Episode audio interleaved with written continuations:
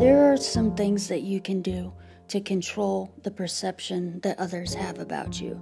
But first, it is important to understand that some people will just pass judgment, and you must never let the judgment of others impact the judgment that you have on yourself.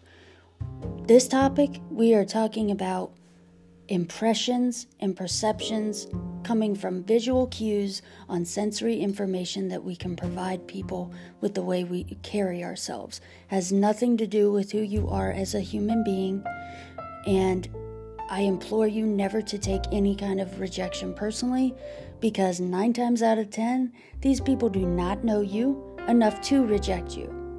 So, let's never spend time resenting the things that are out of control. The obstacle here is not that people make immediate judgments about you. The obstacle is that you think you have no control over perception at all. You are in control of the impressions you make most of the time. We know that sensory information creates a particular perception, meaning we can change the impressions we make by creating new sensory information for people to observe. Here's a particular. Mm, let's just call it a practical timeline of how a perception is created. The person observing you has a memory bank of observations and experiences that they have had in the past.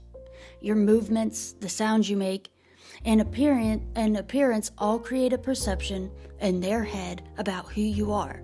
Remembering, this is based on things they observed before. They piece together this new sensory information and it sends signals that you are giving off, and unconsciously, they compare those signals to the people they have observed in the past. The way you walk, talk, act, all of this will trigger pieces of other interactions they have had, and a new story will fill in the blanks.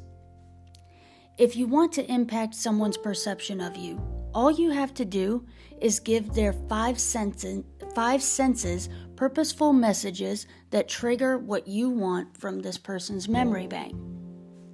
Think of the sensory messages that would tell the best story about you. Ask yourself, what is the story you want to tell about yourself?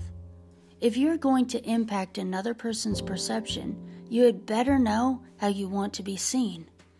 Take a moment and think about what you want people to think of when they encounter you. Think about who you wish they thought you were, or what you wish they would think about you. You and I both know we want other people to think highly of us. What I don't know, what I won't be convinced of, is how you can expect to be treated differently without doing the work. And it is work. It is a conscious, deliberate, and determined effort you must make for the people to see you in your best light. Here is what ch- here is what changing how you are perceived comes down to. It's never been easier to com- command respect. If you are not getting what you want out of your work and your life, you have to change it. I can help you with the how, but you have to be your own why. If you feel that you deserve to be seen in a particular way, represent it.